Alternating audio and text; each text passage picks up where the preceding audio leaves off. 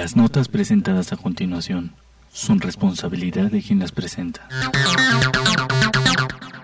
Hola, ¿qué tal? Bienvenidos. Qué bueno que nos acompañas en una emisión más de Territorio Comanche, el mejor programa de análisis político de México y el mundo mundial. Mi nombre es Otonel Cáceres, soy el Mick Jagger de la ciencia política y me da mucho gusto recibir en ese espacio al único, incomparable soldado de la democracia, Rodrigo Pichardo. Mi querido Ravi, ¿cómo estás? Bienvenido.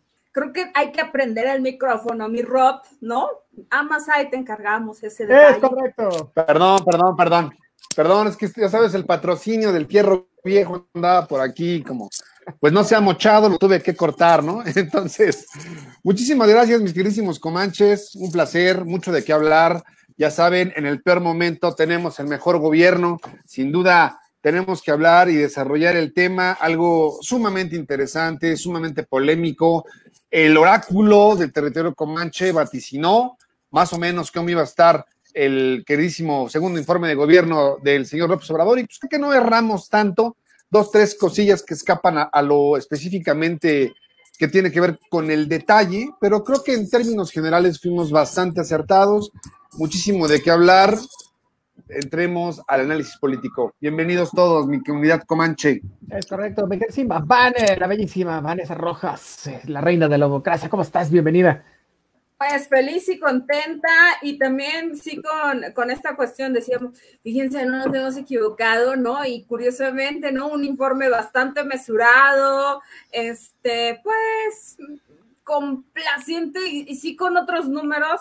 Para mí va a ser una sorpresa que nos dieron datos reales y pues bueno, ¿no? Este, al menos aceptaron algunas cosas, entonces habrá que trabajar en ellas y ahorita mismo le vamos a desmenuzar este pollo que es el segundo informe de gobierno, ¿cómo de que no? Es correcto. Oye, bueno, pues para todo aquel que se esté conectando en este momento de territorio Comanche, quiero decirle que estamos, este, como, como lo anunciamos en nuestras redes sociales, vamos a platicar hoy acerca de eh, todo lo que se dijo ayer sobre el segundo informe de gobierno del presidente Andrés Manuel este, López Obrador y que tiene mucho que decir porque eh, las críticas al mismo pues han sido eh, diversas, ¿no? Hay aquellos que lo defienden, hay aquellos que lo denostan, que si duró 45 minutos, que si al final este, eh, todos tenían sana distancia y nada más terminó y todo el mundo fue a abrazarse, a darse la mano, eh, que si las cifras, que, que, si son ciertas, que ni si no son ciertas, que si estamos en el, en el, prácticamente a un paso de ser primer mundo y que si no, que, que si seguimos siendo una república bananera.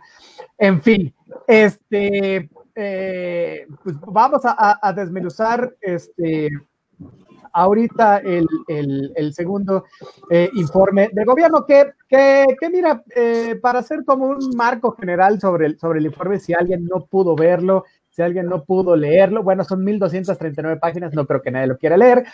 Este, pero si, si, si no tuvieron a bien enterarse de esto, pues mira, a mí me parece que fue este un discurso un poco eh, triunfalista, ¿no? Se aventó frases como ya se acabó la robadera de los de arriba, ya no hay lujos en el gobierno, en fin, ¿no? que los enormes ahorros que se ha logrado eh, han permitido eh, dar apoyos directos a 7 de 10 familias en el país, que las remesas han crecido en 10%, que se están recuperando los empleos perdidos, en fin, ¿no? Este, pues eh, no, sé cómo hayan visto ustedes, este, mucha gente dice que, que es un, un informe producto de una mañanera, que las mañaneras son más interesantes porque duran más.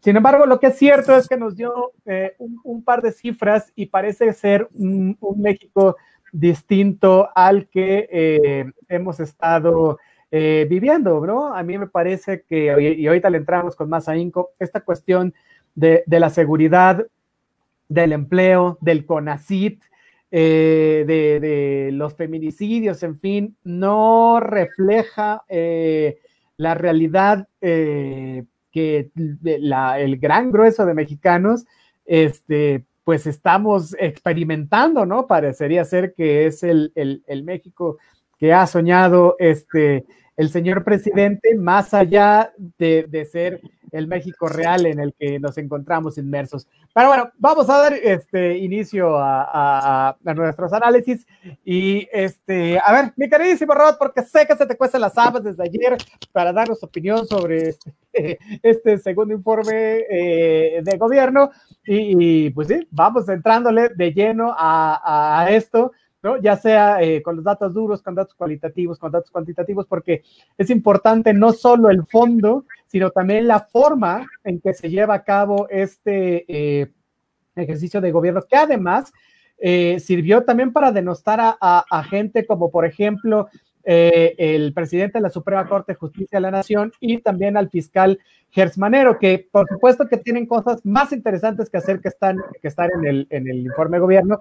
Sin embargo, eh, se les reprende eh, públicamente, ¿no? En estas aras de que, bueno, pues ahora hay, hay, libertad, pero ¿qué tal? Se tomaron la atribución de no venir, ahí les encargo el regañito, ¿no? También para estos eh, funcionarios públicos que, valga decir, son autónomos y pueden o no pueden ir este, si es que tienen eh, también cosas que hacer. Bueno, un montón de cositas que el, presidente eh, nos dijo ayer en el informe, pero vamos entrándole. ¿Me quieres decir, Muchísimas gracias, estimadísimo René. Pues a mí me gustaría empezar con una de las frases que se aventó en este mensaje allá en Palacio Nacional, previo a la entrega por parte de la secretaria de Gobernación en la Cámara de Diputados, ya del informe de manera física del cual ya diste cuenta cuántas hojitas son, ahí por si se lo quieren aventar, pues seguramente ya es información que todos podemos tener acceso.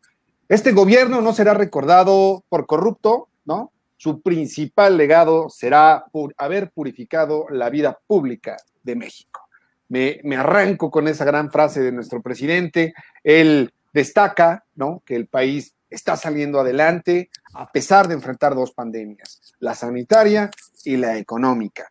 Asegura además que, bueno, el mejor, eh, la mejor apuesta que ha tenido es el haber ahorrado cerca de 500 mil millones de pesos en este combate a la corrupción. También destacó en este informe que se recabaron eh, alrededor de 567 mil eh, millones por amonestaciones que se dieron derivadas de distintas investigaciones administrativas, dentro de la cual hubo una inhabilitación de 609 funcionarios corruptos de la administración eh, que habían venido haciendo de las suyas en la administración tanto del observador y que ya tenían cuentas pendientes. Se suspendieron también a 348 funcionarios. No destacó de manera particular esta parte de Lozoya, no destacó de manera particular lo de Rosario Robles, no hizo, digamos, no personalizó el combate a la corrupción, simplemente esta bandera la volvió a ondear de nuevo, vanagloriándose de ser el Mesías en contra de todo este sistema corrupto que tenía pues acancerado a nuestro país y sobre todo a la clase política. Afirmó también que estamos ya de salida, ¿no? Que el país se va recuperando de a poco, pero que ahí vamos, que él también lo mencionó, eh, en este momento tan crítico, tan lamentable para la economía, pues tenemos la fortuna de contar con el mejor gobierno, ya que están haciendo muy bien las cosas, tal cual como lo pudimos vaticinar. Hizo, gala, ¿no? Y trató de disculpar el manejo eh, o el mal manejo de la pandemia, enfocándolo un poquito a la parte de la compra de las vacunas, enfocándolo un poquito a esta parte de haber eh, saneado las finanzas en materia de salud para tener recursos para poder enfrentar esta parte, ¿no? Como bien lo mencionamos aquí en territorio Comanche, nos mostró un país en el cual todo está bien, todo es perfecto, todo es maravilloso, nosotros somos los pesimistas, la gente con esta costumbre tan fea de querer comerlas tres veces al día, pues no entiende que esto forma parte del proceso para seguir adelante. Y al final, como todos lo esperábamos, él tiene otras cifras, él tiene otros datos que nos demuestran que no estamos nosotros inmersos en una crisis mundial. La realidad es que nosotros estamos un poquito mejor que los demás, desde luego, del punto de vista de nuestro presidente Andrés Manuel López Obrador, quien destacó lo poco rescatable que tiene dentro de su gobierno, también como lo habíamos vaticinado, iba a hacer gala de sus magnas obras, como lo es el aeropuerto, como lo es el tren Maya, como lo es la refinería en dos bocas, como es este combate a la alta burocracia, haciendo un adelgazamiento de todo lo que tiene que ver con esta parte burocrática de tantas secretarías que se encontraban como muy infladas, el secretario del secretario, la secretaria de la secretaria, el chofer del chofer.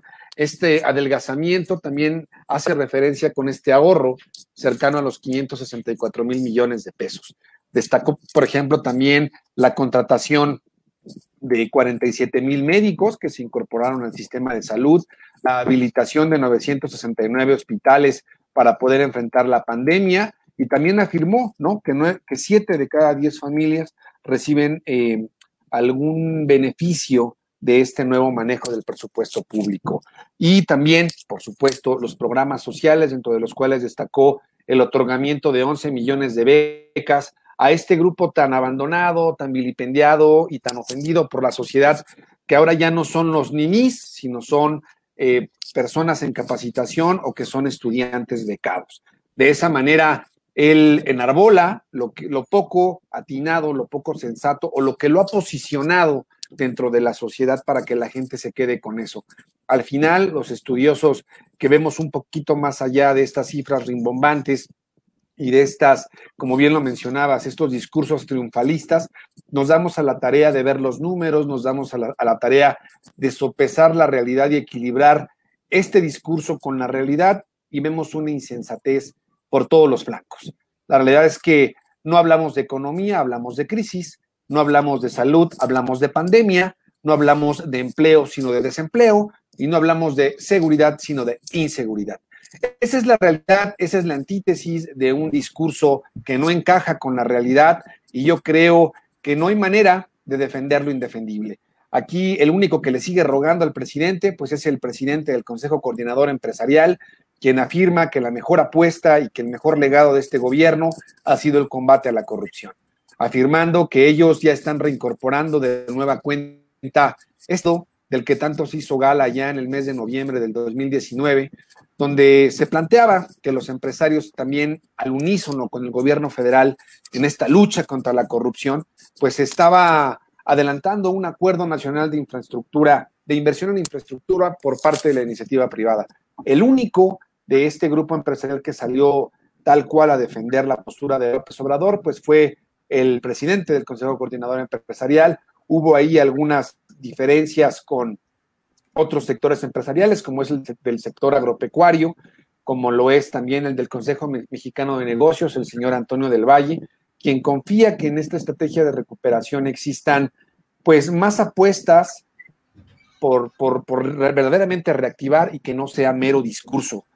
Entonces, pues yo creo que a mí personalmente me divirtió muchísimo escuchar el mensaje que tal cual como también lo dijimos, iba a parecer más una mañanera que un informe de gobierno y de esta manera se cumplió con el requisito y pues los medios, como siempre, no tienen ni siquiera que esforzarse en cómo señalar lo, lo que no concuerda con la realidad. Es lamentable la postura de nuestro presidente al no reconocer que nos encontramos mal parados, y que la economía está mucho peor y que no sabemos por qué no hay salida. Ese es el escenario que yo puedo visualizar, triste, catastrófico, pero ese soy yo, hombre. ¿Yo qué puedo saber? El presidente dice todo lo contrario. Es correcto. Oye, mi queridísima Vane, ¿cómo lo ves de, de, de, manera general tu impresión acerca del informe? Y ahorita nos vamos a las cifras porque hay mucho que hablar acerca de ello. Bueno, vamos por, ahora sí que como dice Jack el Descifrador, vamos por partes, ¿no? Entonces, uno, sí, muy, este, vaya, ¿no? Lo sentí bastante deficiente, muy mesurado, sin duda, ¿no? Y aceptando algo muy importante, ¿no? Que esta crisis, eh, pues ahora sí que en la que nos encontramos, derivado de la pandemia, pues vino básicamente a, a tener una cuestión muy sombría de parte pues, de la 4T, ¿no? Entonces, si no se ha podido consolidar básicamente este proyecto de gobierno de la cuarta transformación, también tiene que ver con este embate eh, mundial, ¿no? Entonces, que ha sido la pandemia.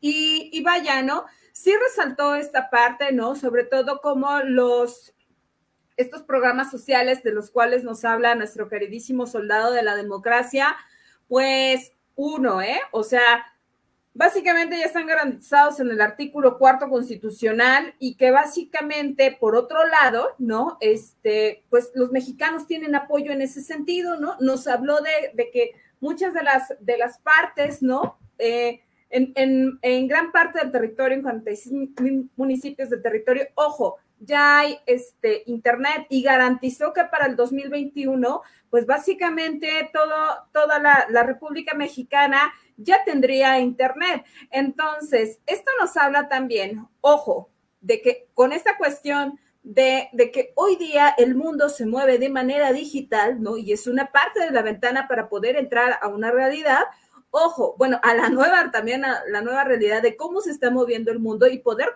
tener contacto con todos, pues bueno, eh, lo va a tomar como parte de una bandera política para poder garantizar que Morena siga estando en el poder, eh, básicamente, y así garantizar que su proyecto de gobierno pues quede básicamente, pero bien entramado y bien enarbolado, ¿no? para que entonces se puedan echar raíces. Ojo, eh, lo que sí hizo muchísimo hincapié, ¿no? Es que pues ya pasó lo peor. Híjole, considero que no, que lo peor pues está por venir, ¿no? Entonces, pues bueno, ¿no? Eh, algo muy importante, ¿no? Eh, siempre nos habló de, esta cuestión de la cual pues va a seguir sobre, este, sobre este tono, ¿no? Que es erradicar la, la corrupción, el expendio y la frivolidad.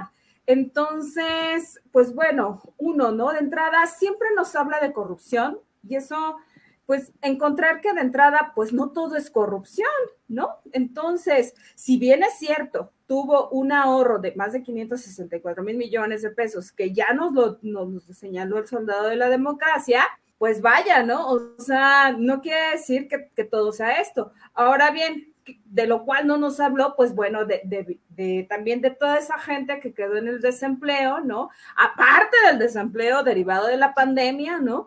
Y que ahora, pues bueno, hay, lo que no nos habló es que también hay una falta de profesionalismo de parte de todo el equipo y de todas las secretarías que conforman al gobierno, ¿no? Y que pues esta nueva forma de hacer las cosas, la realidad es que no está funcionando, que su administración ha tenido muchísimos tropiezos en la forma de gobierno y que pues bueno, eh, lo que sí hay que decir es que ya, ya se han visto estos, estos entramados, ¿no?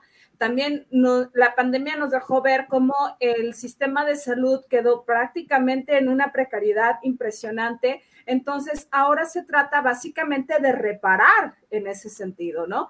Eh, y, pues bueno, ¿no? Pues muchísimas flores para el aeropuerto Felipe Ángeles, sin duda, ¿no? Para el tren Maya y todo este derroche económico que pretende una vez que estos proyectos funcionen, ¿no? Y que ya este que ya están echando a andar, pues bueno, ¿no? Pero pues eh, obviamente esto es a futuro y mientras tanto, pues nosotros no hemos salido de lo peor, más bien vamos a entrar, ¿no? Y entonces, eh, pues si ustedes comían maravillosamente porque pertenecían a un grupo privilegiado estas tres veces al día, pues bueno, es momento de ubicar nuestro lugar en la cadena alimenticia, ¿no? Y entonces, pues comer una vez, ¿no? Si bien nos va. ¿No? Porque pues hay que, hay que empezar a mover esto. También es algo muy importante de lo que dijo, es que habría que modificar, que los mexicanos tenemos que modificar eh, básicamente nuestra, nuestra alimentación, eliminar la comida chatarra. ¿Por qué? Pues porque tenemos un problema, insisto, ¿no? De salud pública en materia de obesidad, de sobrepeso y de diabetes, ¿no? Entonces, pues eh, en, esto en aras de prever lo que viene, una catástrofe posteriormente a este sistema de salud. Es correcto. Mira, eh, vamos a, vamos por el principio, dirían por ahí. A mí me parece que eh, aquí cabe mencionar un dicho, que el elogio en boca propia es vituperio, ¿no? Entonces, como bien lo decían ustedes, en el peor momento tenemos al mejor eh, gobierno. Esto es lo que nos decía ayer el presidente Obrador, pero bueno, eh, ahí están, eh, nada más como prueba, los 65 mil muertos por la pandemia, ¿no? Que nos está posicionando en el nivel eh, cuarto en el mundo. Este, digo, nomás para empezar a, corroborarlo. Ya habíamos dicho en este espacio que Arturo Herrera había dicho que tenía un pronóstico que íbamos a tener la, la peor crisis desde 1932 y tenemos un problema de violencia que raya en el récord, ¿no? que nos tiene prácticamente en la vitrina del horror este a nivel mundial. Ahora, en cuanto a lo que él dijo en el informe, él jura con sus datos, por supuesto, que en, casi todos los delitos ha habido una disminución comparado con el 2018. Sin embargo, eh, muchos de los que nos dedicamos a investigar eh, estas cifras delictivas y otras organizaciones como Causa en Común, pues eh, tenderíamos a, a, cuestionar esto un poco, ¿no? Porque la verdad es que las, las carpetas de delitos de investigación este, aumentaron un 37% en, en 2020. ¿No? Si hacemos una comparación con el sexenio de Fox, es un 23% y con el de Calderón es en un 16%. Entonces, bueno, también eh, cuando dijo que, bajaban eh, estos tipos de delitos, eh, pues no se refiere nada a los, a los feminicidios, pero la verdad es que eh, de, enero a julio de este año ha habido un aumento del 5% respecto a 2019, es decir, se han reportado 566 casos. Entonces, ahí empieza uno a dudar sobre si es el mejor gobierno este, en los eh, peores, en los, eh, sí, pues sí, en los peores momentos, ¿no? Ya antes, y esto no lo dijo en el informe, ya antes había dicho que una encuesta que nadie sabe de dónde sacó ni de dónde se midió, lo ubicaba como el segundo presidente mejor evaluado del mundo, ¿no? Y, esta es una idea prácticamente que él se cree de que todo lo hace bien. Conste que no quiero criticar al presidente en este sentido, pero es que hay, hay cosas donde no se ayuda como estas, ¿no? Entonces, no, no, creo que no se ha puesto a revisar o su equipo no ha podido entregarle las encuestas, por ejemplo, que hace el periódico Reforma, que lo ubica, eh, si bien con un, índice alto, como lo hemos checado aquí, pero tiene, está por debajo del 60% de aprobación. Entonces, cuando esto no sucede, pues eh, parecería ser que, que, las encuestas están este, cuchareadas, ¿no? En el sentido de decir que en sus encuestas él tiene este, el 70%, eh, por ciento, ¿no? Tiene un 65.64 de, de aprobación y por supuesto, si hoy fueran las elecciones, pues la gente seguiría votando por él, nadie dice que se vaya, en fin, ¿no? Pero bueno, este, esto un poco para poner el contexto, eh, lo, lo, del informe, a mí me llama mucho la atención la, la brevedad, ¿no? Fueron tres cuartos de hora, en realidad, o sea, fueron 45 minutos eh, del informe y esto parecería ser eh, se le podría hasta agradecer, pero no para alguien con el carácter eh, con el que se ha manejado Andrés Manuel López Obrador, es decir, sus mañaneras duran más que un informe de gobierno que esperaríamos todos eh, contuviera un poco más de, datos por informar. Es decir, como ya tú también lo dijiste, me dice Babane, fue muy reiterativo, o sea, no hay nada nuevo que informar, ¿no? Abre, abre, por supuesto, el tema de con el combate a la corrupción, ¿no? Le, le pone, como decía nuestro querísimo Rodrigo, números que no se puede comprobar, ¿no? Del ahorro que se ha logrado por, por la vía de la austeridad, que rayan los 560 mil este, millones de pesos y nos dice que ya no hay funcionarios como este García Luna, ¿no? Pero la verdad es que por ahí sigue habiendo muchos casos de corrupción que no se terminan de explicar, como eh, estos de, eh, de, Bartlett, que está en la Comisión Federal de Electricidad, las, eh, bueno, lo de Irmeréndira Sandoval, que tiene todas este, estas casas que no lo terminan de explicar cómo las adquirieron, en fin, ¿no?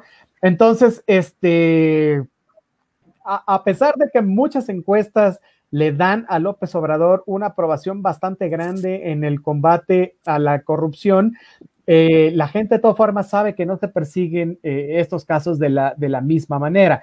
Eh, bueno, el, presidente continúa con el, con el informe de gobierno y nos habla de la, de la crisis económica y que sí, exactamente, pues nosotros no somos optimistas en este aspecto, ¿no? Pero eh, em, eh, empezamos a, crecer, que el, precio, el, peso ya se aprecia, que la vez que el petróleo subió de 0 a 40 dólares, que el empleo se recupera y la verdad es que eh, pues no es así, estamos esperando que haya, ya ha habido 10 millones de desempleados y se, se, espera que haya muchos más y, es, y además no tocó en ningún momento el tema sobre eh, eh, el empleo informal, que es importantísimo en un país donde un poco más de la mitad de la población se encuentra en este, en este supuesto, ¿no? Entonces, me parece que, hay, hay, hay, cuestiones muy reiterativas que se han venido diciendo en todas las mañanas, en las mañaneras durante estos este, 20 meses. Lo que sí sabemos es que esto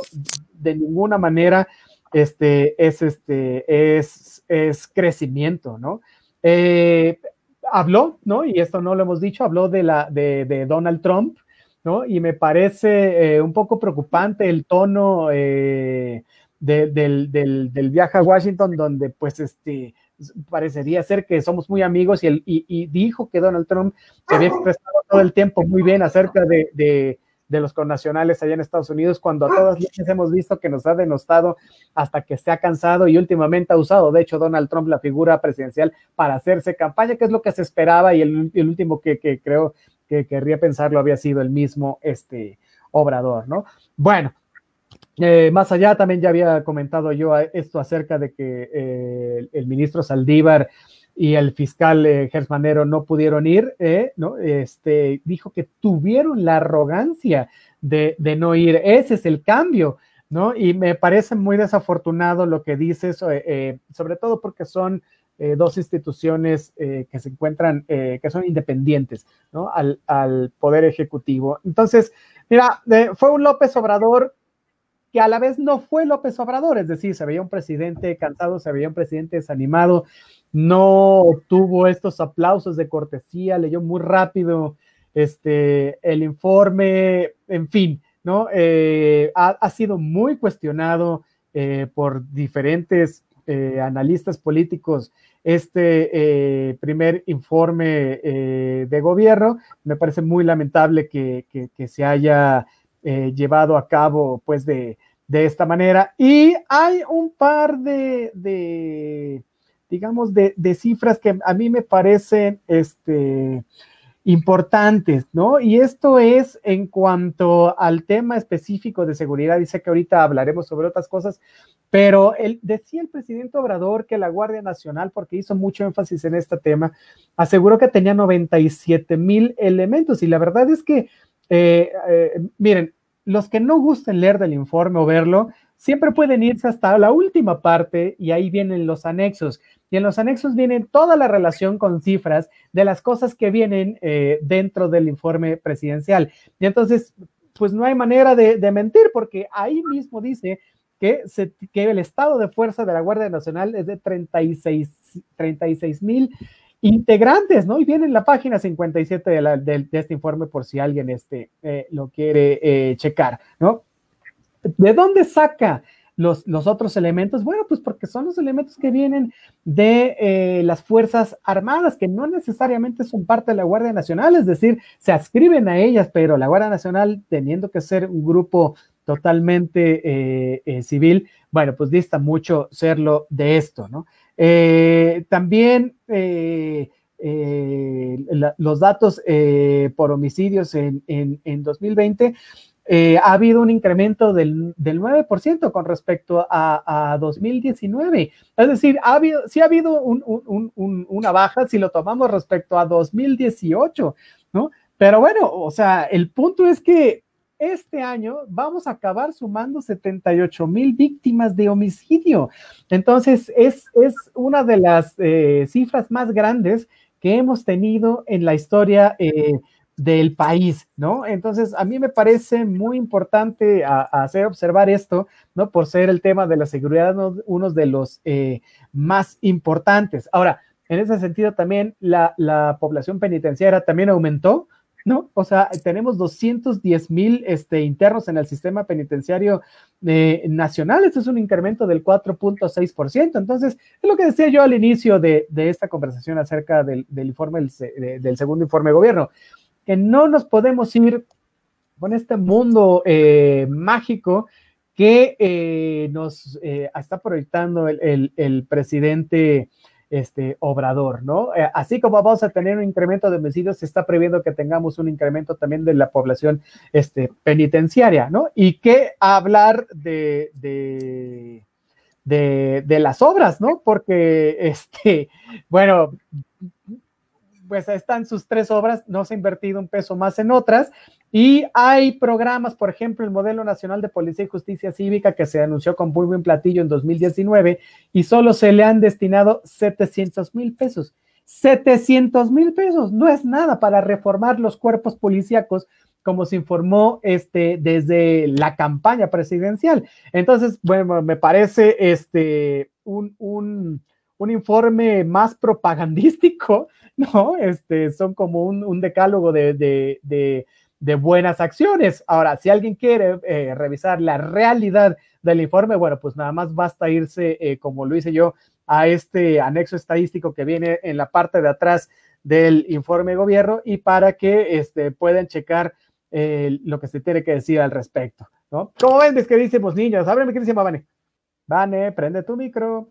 Perdón, perdón. Pues bueno, hay que ver que dentro de esta crisis tan grave, ¿no? En la que estamos inmersos, derivado de la pandemia y de la recesión que ya se vivía desde antes de la misma, ojo, ¿eh? Es el escenario perfecto para la reclutación del crimen organizado ya sea de manera directa o bien de manera indirecta. Entonces, esto nos habla de que si por lo menos aceptó que solamente tanto la, este, la extorsión como los homicidios dolosos son los que subieron en todo caso y, ojo, eh, tanto en 13%, ¿no? Como en 7%. Entonces, nos habla también de algo muy importante, ¿no? De que si bien es cierto, hay apoyos, ¿no? Como él lo señala a los jóvenes con eh, tanto las becas escribiendo el futuro como construyendo el futuro, ¿no? Así como estos apoyos sustanciales, ¿no?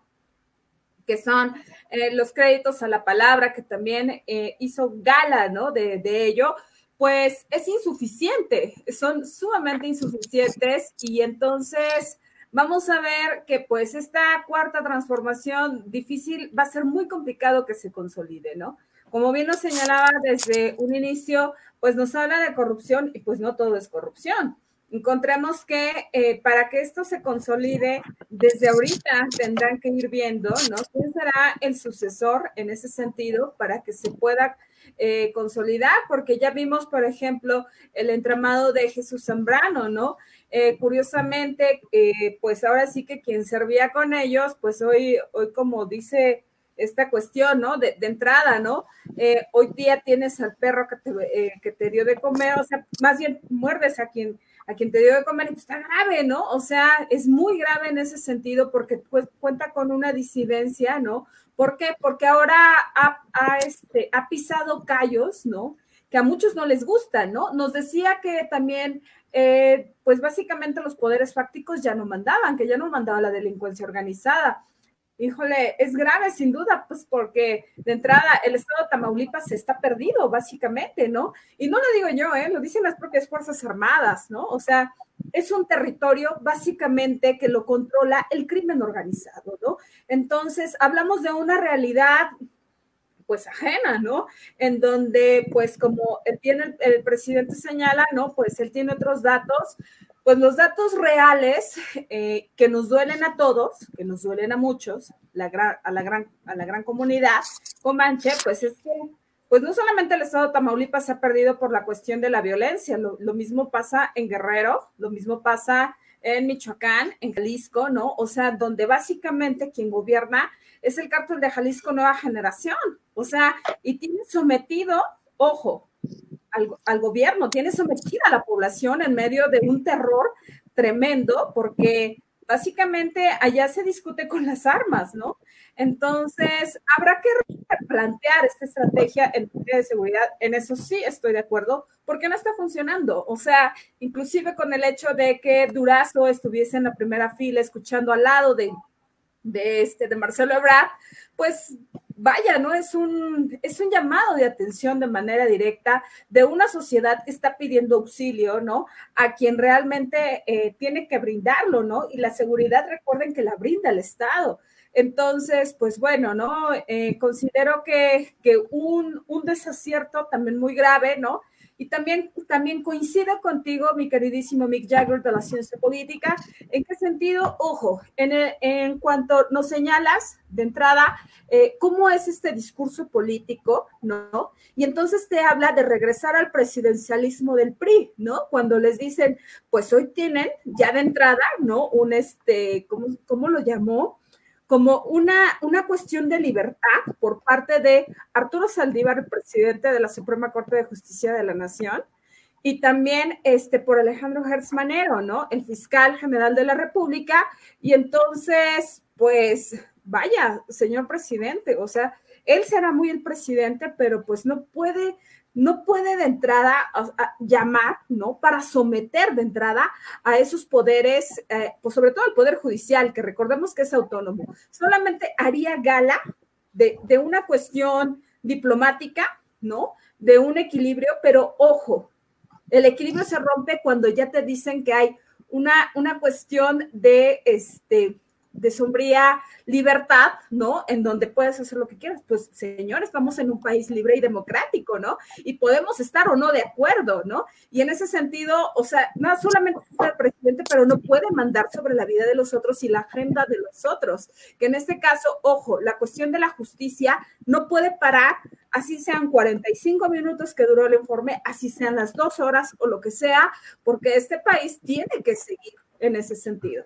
Es correcto. Oye, fíjate que, pues ya para, para, ir cerrando un poco esta discusión sobre el segundo informe de gobierno, me parece que este informe eh, pone de manifiesto eh, de dos, dos, formas muy diferentes de ver y entender este, la dinámica eh, del país, ¿no? Para, para Andrés Manuel López Obrador me parece que, que existen elementos, o sea, él, él, él cree que tiene elementos para asegurar que el gobierno está en el camino indicado, ¿no? Y que sus estrategias pues están llevando efectivamente a un proceso de, transformación. Y del otro lado están estos eh, informes que hemos venido dando cuenta también eh, que, están bien fundamentados y que, que, bueno, nos dicen que las cosas no son como las plantea el presidente, ¿no? O sea, porque al final todo, todo nos lleva al, terreno de, de las consecuencias que produce esta diversidad de, opiniones. Es decir, me, explico.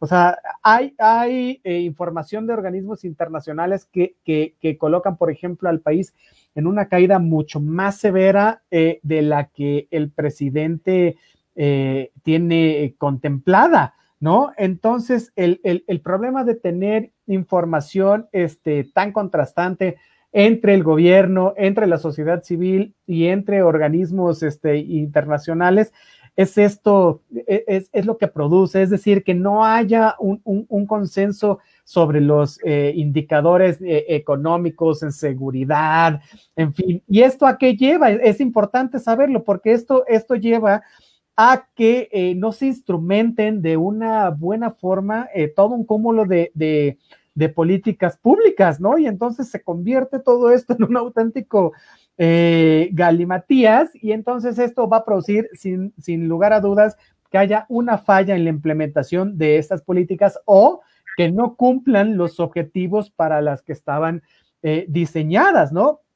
Entonces, eh, la información que tiene el, equipo, el presidente, bueno, pues sí puede, puede eh, resultar este, cuestionables, ya que eh, a menudo son muy, muy diferentes de las que, este, insisto, organizaciones especializadas o, investigadores de la sociedad civil, pues también este, presentan. ¿No? Ahora, eh, mira, esta parte es que sí quiero insistir sobre esto, esta afirmación de que es el segundo mandatario con más popularidad en el mundo, la verdad es que contrasta mucho con, con mandatarios, por ejemplo, de Rusia, ¿no? Del Salvador, de Nueva Zelanda o de Australia o de Italia, que la verdad tienen un nivel de aprobación bastante alto también y no sé de, de, dónde habrá sacado esta información, pero bueno, eh, eh, eso es nada más para, para, dejarlo ahí haciendo como el comparativo, ¿no? Entonces, eh, al final no se trata, como lo dijimos al principio de este espacio, no se trata de escatimar lo que haya hecho y lo que vaya a hacer este el presidente, ¿no? El problema es que no se ve por dónde este pueda haber un nivel donde prevalezca la integración y un tono constructivo eh, para el país, ¿no? Entonces, digo, por más que al presidente no le guste, hay indicios de que eh, esta como intransigencia gubernamental y falta de autocrítica, la verdad, se está haciendo más notable eh, cada vez, ¿no? Y, esto, y, sin lugar a dudas, tiene que eh, revertirse porque la gobernabilidad no, no es un acto de una sola persona, la gobernabilidad es un acto colectivo, no solo de aquellos que nos gobiernan. Entonces, eh, hay que entender eh, que, lo que pretende hacer eh, Andrés Manuel López Obrador en estos seis años, bueno, es titánico, ¿no? Pero lo controvertido parece ser el método que está utilizando para la consecución de estos objetivos. Ahora, hay que ser muy claros, ¿no? El presidente ha crecido mucho entre un cúmulo de adversidades a las que se ha visto eh, eh, expuesto, ¿no? Si hiciéramos como ahí una pequeña eh, comparación, ¿no? Es, una especie de, de peleador callejero, ¿no? Y entonces, en este sentido, hay cosas que él no va a permitir que le pasen, este, de largo. Y, en este sentido también no se, eh, difícilmente se ha detenido a, plantear si tiene o no razón cuando se trata de asuntos que a él le parecen sumamente eh, fundamentales. Entonces, me parece que eh, su equipo de trabajo debe insistir este, aún a pesar de que se lleven regaños y se lleven coscorrones y porque parece que no se los han llevado lo suficientes, deben insistir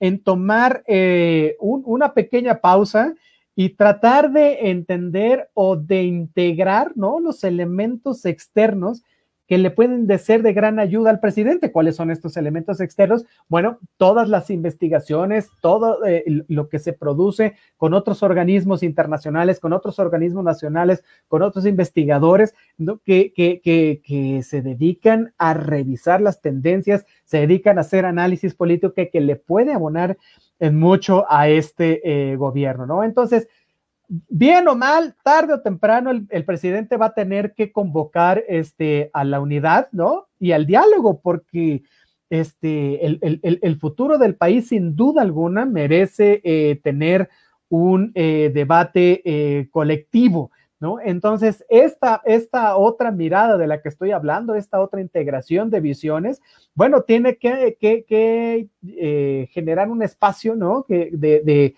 una, eh, vamos a decirlo, una mirada crítica ciudadana que se integre realmente, como él dice, el pueblo bueno para una mejor este, gobernabilidad. En ese sentido, no, no, no creo que se le pida al presidente hacer lado sus principios, porque en buena medida por esos principios se le eligió como presidente Andrés Manuel López Obrador, pero bueno, digamos que como dirían en mi pueblo, hay tiempos para lanzar cohetes y hay tiempos para recoger varas. Entonces, bueno, eh, me parece que es un buen momento para que eh, el, presidente, pero también su equipo de trabajo, eh, rehagan un poco, se tomen una pausita, redefinan ¿no? los objetivos y hacia dónde van los mismos y en ese sentido este, se pueda llegar a mejores términos eh, sobre esto, ¿no? A ver, tenemos este, un montón de saluditos, eh, nuestro queridísimo Rod Pichardo y Vanessa Rojas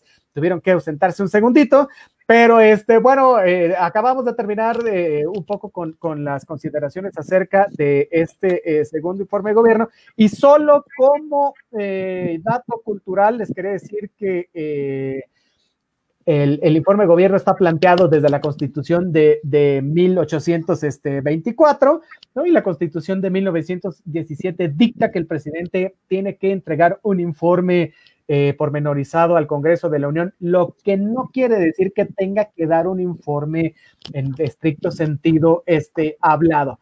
¿no? Este, o sea, es un informe anual y por escrito y no mediante discurso. Sin embargo, durante toda la vida de este país se ha llevado a cabo este, un informe eh, público este, desde 1825. El primero fue Guadalupe Victoria y el último en llevarlo a cabo fue Vicente Fox, que leyó este, el suyo, ¿no? Y ya sabemos que el primero de diciembre de 2006 este, se le impidió al mismo Fox dar su informe y a partir de ahí... Eh, ya no, ya no se han dado informes dentro del Congreso, aunque se ha seguido con esta, eh, digamos, eh, eh, es que cómo decirle, ya, ya, ya no sé pues, si es teatro o no, pero bueno, esta bonita manera, ¿no? De llevar a cabo los, informes presidenciales, ¿no? Hasta nuestros días. Y este es uno de los más cortos que se han echado. Recordemos que el de López Portillo duró casi cinco horas.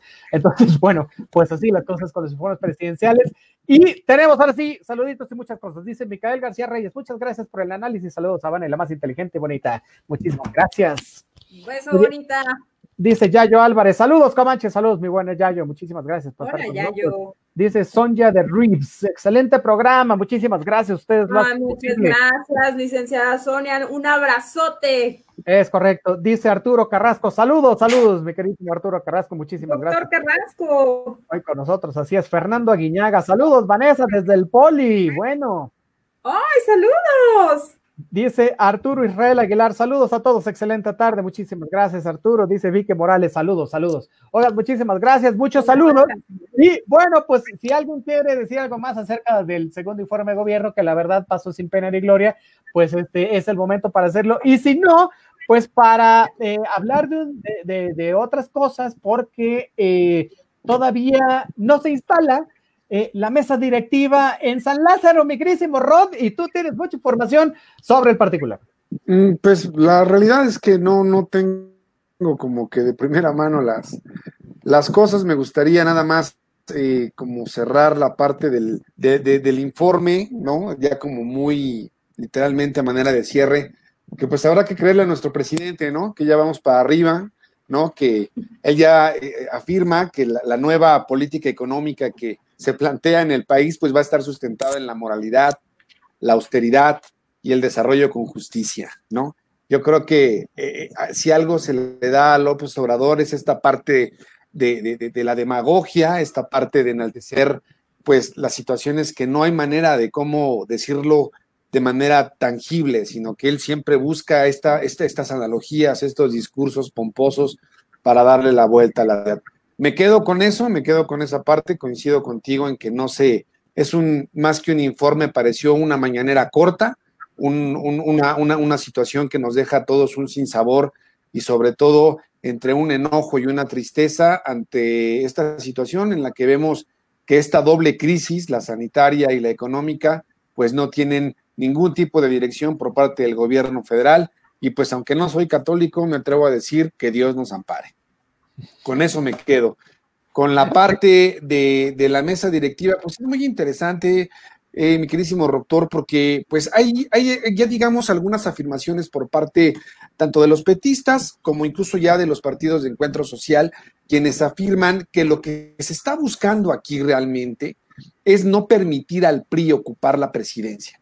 Y se está hablando de una posible negociación en el sentido que en seis meses en caso de que ellos puedan acordar que antes del 5 de septiembre, que es el tiempo límite que marca tanto la propia constitución como el reglamento interno, para que se pueda renovar la mesa directiva, es si acaso que en seis meses la vuelva a ocupar o una morenista o un morenista o una petista, para que de esta manera se le dé el cauce legal a lo que procede, que era que el PRI pudiera ocupar la mesa directiva de la Cámara. Hasta este momento ya hubo, eh, digamos, algunos bloqueos con esta intención que se iba a dar para que, ¿cómo se llama? Luz María Sauri ocupara la, presidencia, ¿sí? No, la, presidencia de la Cámara de Diputados.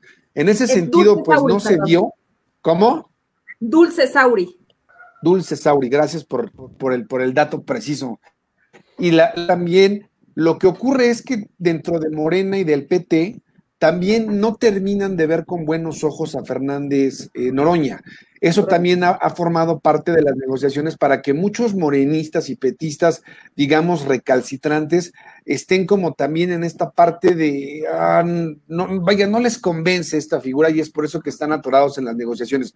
Lo último que supe es esta parte, que en caso de que exista una negociación para que el PRI pueda ocupar la mesa directiva, sería que estos, eh, que proceda, que ocupe la presidencia, pero que en seis meses existe una renovación donde de nuevo el PT o Morena ocupen dicha mesa directiva. Todavía están ahí atorados, pero bueno, nos quedan estrictamente tres días para que siga una negociación y la mesa directiva pueda ya eh, ser utilizada, bueno, ser ocupada por el PRI, que le correspondería como tal, ¿no? Entonces, pues ojalá ya no sigamos viendo más este circo, porque yo creo que se necesitan avanzar en temas que importan.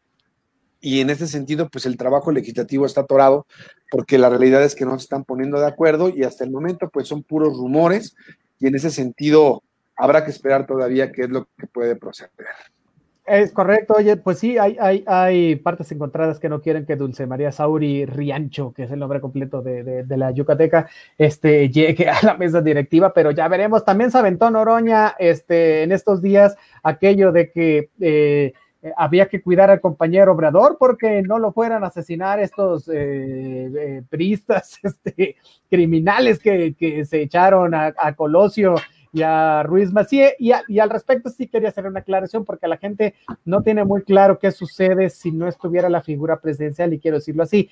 Eh, si, si el presidente Obrador le, le, sucediera algo y no pudiera continuar con el cargo, efectivamente el presidente de, de, la mesa directiva ocuparía, si es dentro de los dos primeros años del sexenio, una eh, presidencia interina y tendría que mandar eh, a, convocar a elecciones nuevamente en un plazo de seis meses, conste. Si no fuera así, si fuera en los últimos cuatro años, entonces el mismo Congreso tendría que decidir quién eh, nombrar eh, a un sustituto ¿no? que terminara el sexenio. Entonces, en ninguna de las dos partes habría como este peligro que nos marca Fernández Noroña, de que eh, los, los criminales del PRI, este, bueno, pues este, hubiera este peligro por ocupar la mesa directiva. Me parece un argumento muy endeble y me parece un argumento que llama más al descrédito que una cuestión política, pero bueno, eh, tenemos que entender que Fernando Pérez Noroña, bueno, se maneja siempre de esta manera y, no debería este, extrañarnos, ¿no? Pero eh, la verdad es que al final se me hace un poco ridículo el asunto. Dice Rod. Sí, es que, mira, yo creo que aquí lo que tenemos que ver realmente de fondo es que el ala eh, morenista radical y el ala morenista del PT no es tanto que, o sea, existen, digamos, dos posturas que les impiden esta negociación. La primera de ellas es, como ya lo mencioné de manera previa, no les gusta Fernández Noroña, no les llena el ojo, por así decirlo. Y por la otra parte, no quieren dejar al PRI. ¿No? Que ocupe la mesa directiva conforme a lo que corresponde.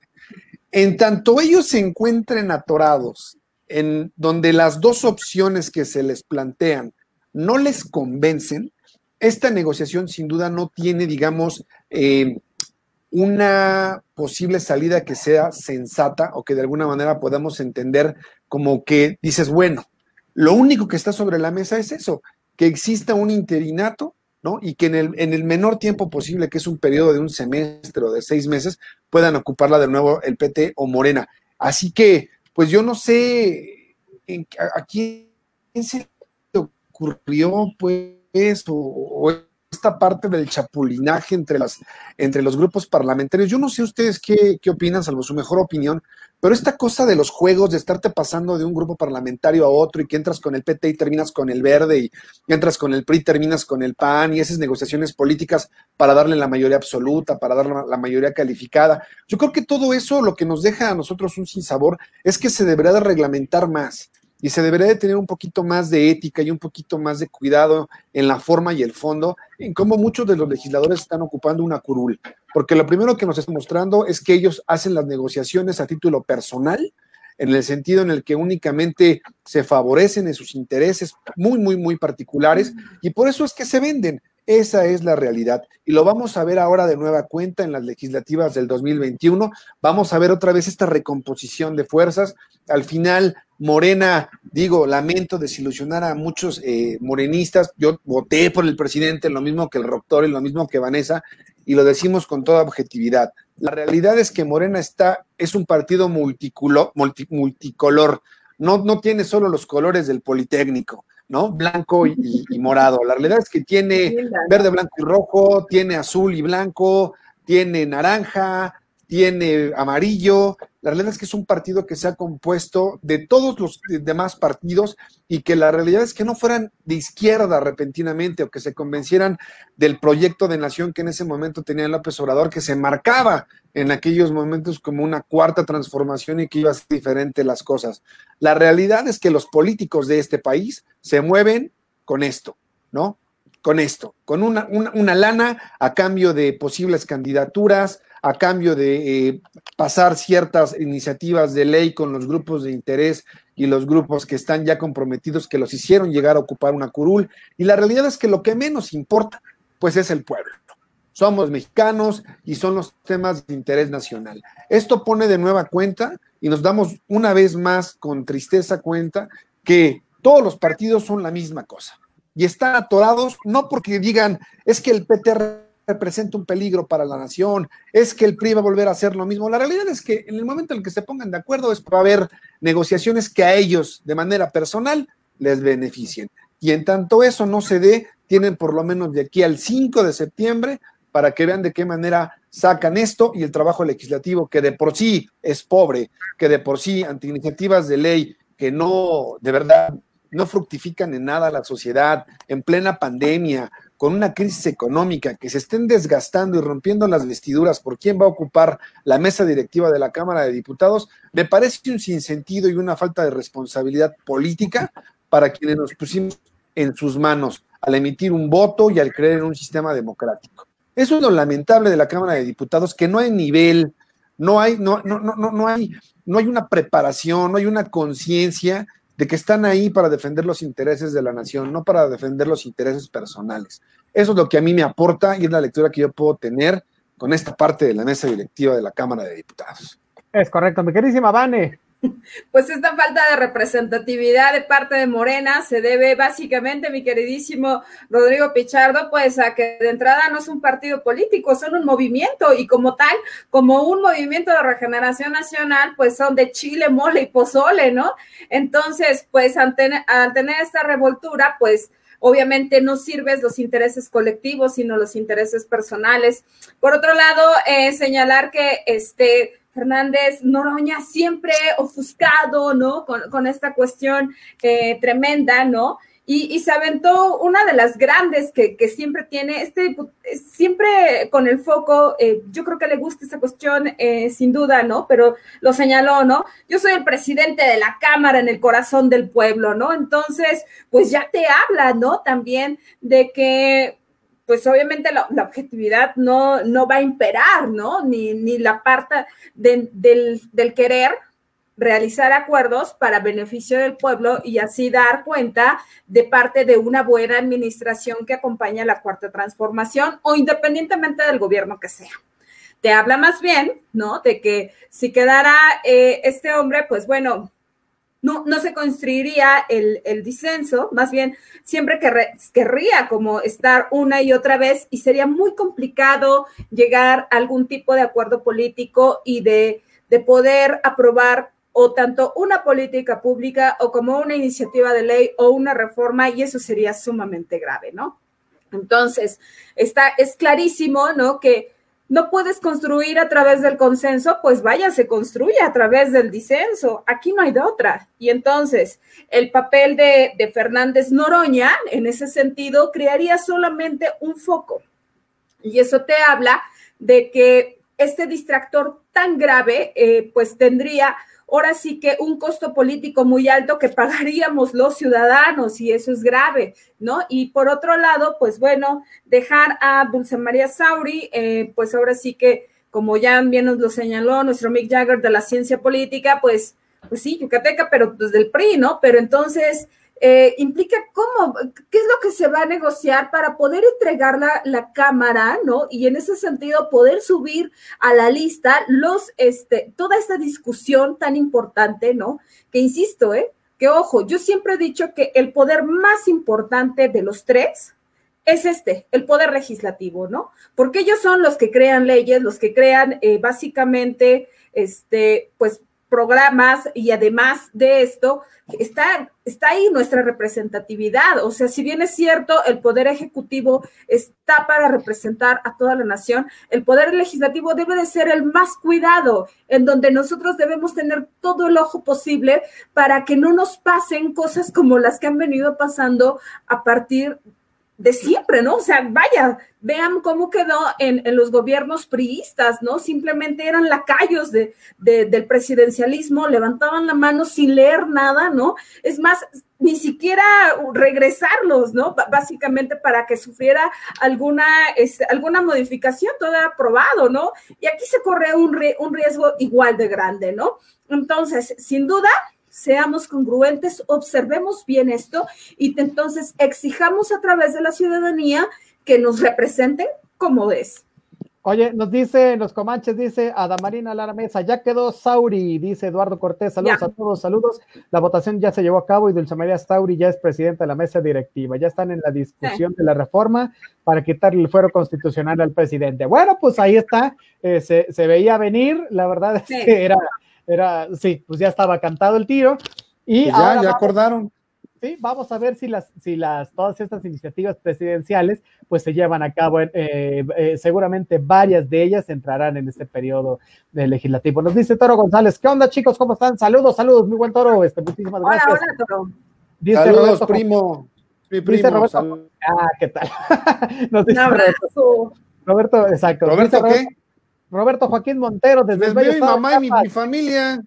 No, bueno, dice, eh, saludos estimados amigos. Oigan, que nos manden, que nos manden un cafecito por paquetería de Chiapas, por lo menos. Sí, mira, ahí, te, va café, queso, horchata, este, tascalate, pepita con tasajo y cochito con arroz. No, hombre, ya con eso ya la armamos. Oye, pero...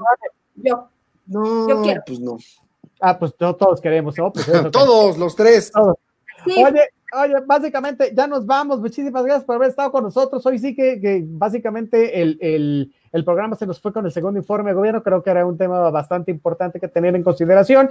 Y este, ya hablamos acerca de las cuestiones de la mesa directiva y bueno, ya en los siguientes programas estaremos hablando del transcurso de la política y de los efectos que esta misma tendrá después de, estas, este, de estos días y semanas un poco de incertidumbre. Dice Melina García, hola, saludos desde Toluca, saludos mi queridísima Melina, muchísimas gracias por estar este, eh, con nosotros. Oye, antes de irnos, yo sí, nada más tenía un, un, un comentario a respecto de lo que decía el queridísimo Roque, de qué, se opina acerca del, chapulinaje. A mí, así, no, rápido, me parece que no abona en nada este, a la democracia, sí, en nada, en nada, me parece que demerita eh, la calidad política de los integrantes, ¿no? Del, del, Congreso de León, como bien lo decían ustedes dos, ¿no? Este, me parece que demerita la conformación de los partidos, este, políticos involucrados, sobre todo por, por los ideales, ¿no? Que maneja eh, cada partido, para más los ideales que maneja cada legislador, primero por ser integrante del mismo, luego los ideales que compromete en campaña y entonces compromete también los ideales de sus representados. Los representados votaron por un legislador que pertenecía a un partido político que tiene determinada ideología que se acopla a lo que ellos votaron. Si tú estás en el chapulinaje, democráticamente estás fallando, pero a cualquier principio político y de representación que te haya llevado a, donde estás. Entonces, bueno, me parece que sí deberá haber una, una reestructuración, ¿no? En, en las, eh, pues en estos métodos para que no se lleven a cabo. En todo, en todo caso, no te gusta el partido, ya, ya no es afín a ti, vuélvete independiente. Pero este chapulinaje, ¿no? Me, parece hasta una forma, mira, no es que lo sea, pero me parece una forma de corrupción institucional horrenda. No tiene que haber dinero, sino comprometer tus ideales. Bueno, he dicho, oye, este, bien, y, mejor dicho, nadie lo pudo haber dicho. Ni Giovanni Sartori, ¿eh? Correcto, es correcto. Y se me Caramba el, espíritu del buen Sartori. Ah, o sea, y solito te echas porras, ¿eh? Solito Es correcto, es correcto. si no me echo yo, imagínate que. Oye, lo sé, lo sé, lo sé. Oye, este, ya es correcto. Sus redes sociales, mi queridísimos chicos, mi queridísima Vane.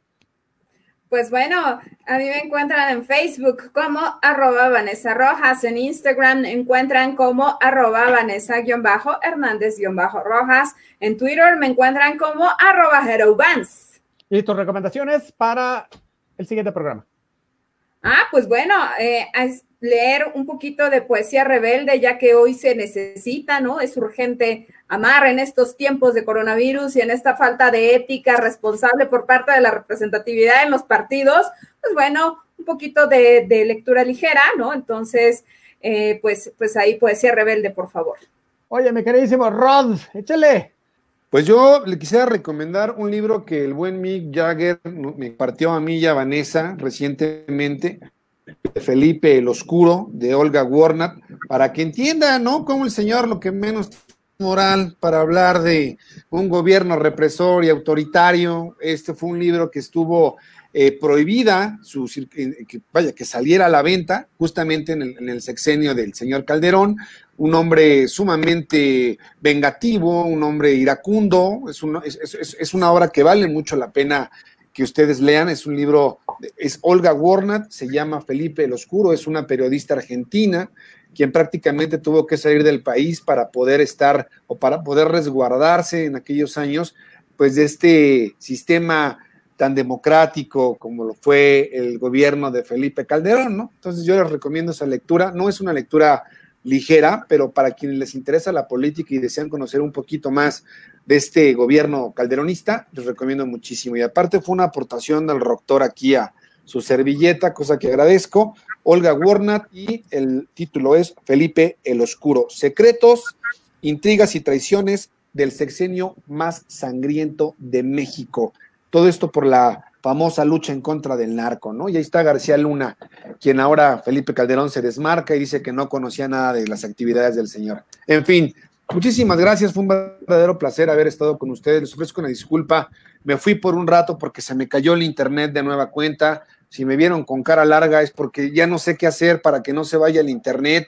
Es verdaderamente ante porque yo sé que estamos en el programa, es una falta de respeto para ustedes, para mis compañeros panelistas y colegas, les ofrezco una sincera disculpa, fueron cuestiones de fuerza mayor, se me fue la, se me fue la internet y hasta que regresó pude volver a conectarme. Me encuentran como Rod Pichardo en Facebook, rod.pichardo82 en Instagram y me encuentran como arroba maquiavelo80. Un placer, espero que les haya gustado el programa, mis queridos comanches.